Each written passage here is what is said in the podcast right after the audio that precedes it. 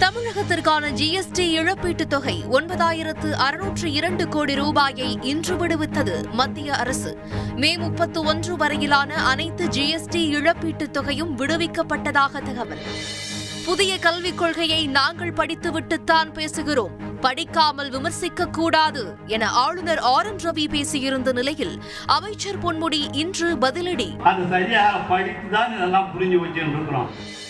சாராயம் போதைப் பொருட்களின் புகலிடமாக தமிழகம் விளங்குவதாக அதிமுக ஒருங்கிணைப்பாளர் ஓபிஎஸ் இன்று விமர்சனம். கஞ்சாவின் தலைநகரமாக தமிழகம் மாறி வருவதாக பாஜக மாநில தலைவர் அண்ணாமலை குற்றச்சாட்டு.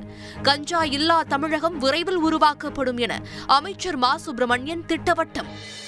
நாகை மயிலாடுதுறை திருவாரூர் மாவட்டங்களில் முதலமைச்சர் ஸ்டாலின் இன்று நேரில் ஆய்வு. கால்வாய் தூர்வாரும் பணி நடவு பணிகளை பார்வையிட்டு பொதுமக்களிடம் குறை கேட்பு. நூற்று முப்பது கோடி இந்தியர்களுக்காகவே அர்ப்பணிக்கப்பட்டது என் வாழ்வு. ஷிம்லாவில் இன்று நடைபெற்ற ஏழைகள் மாநாட்டில் பிரதமர் மோடி உருக்கம். தமிழகம் உள்பட இருபத்தி நான்கு மாநிலங்களில் இன்று பெட்ரோல் டீசல் கொள்முதல் நிறுத்தம். கலால் வரி குறைப்பால் பெரும் இழப்பு ஏற்பட்டதாக கூறி விற்பனையாளர்கள் சங்கத்தினர் ஆர்ப்பாட்டம். தமிழகத்தில் பெட்ரோல் டீசல் விலையை குறைக்க வலியுறுத்தி பாஜகவினர் இன்று போராட்டம். கோட்டையை நோக்கி பேரணி செல்ல முயன்றதால் பரபரப்பு.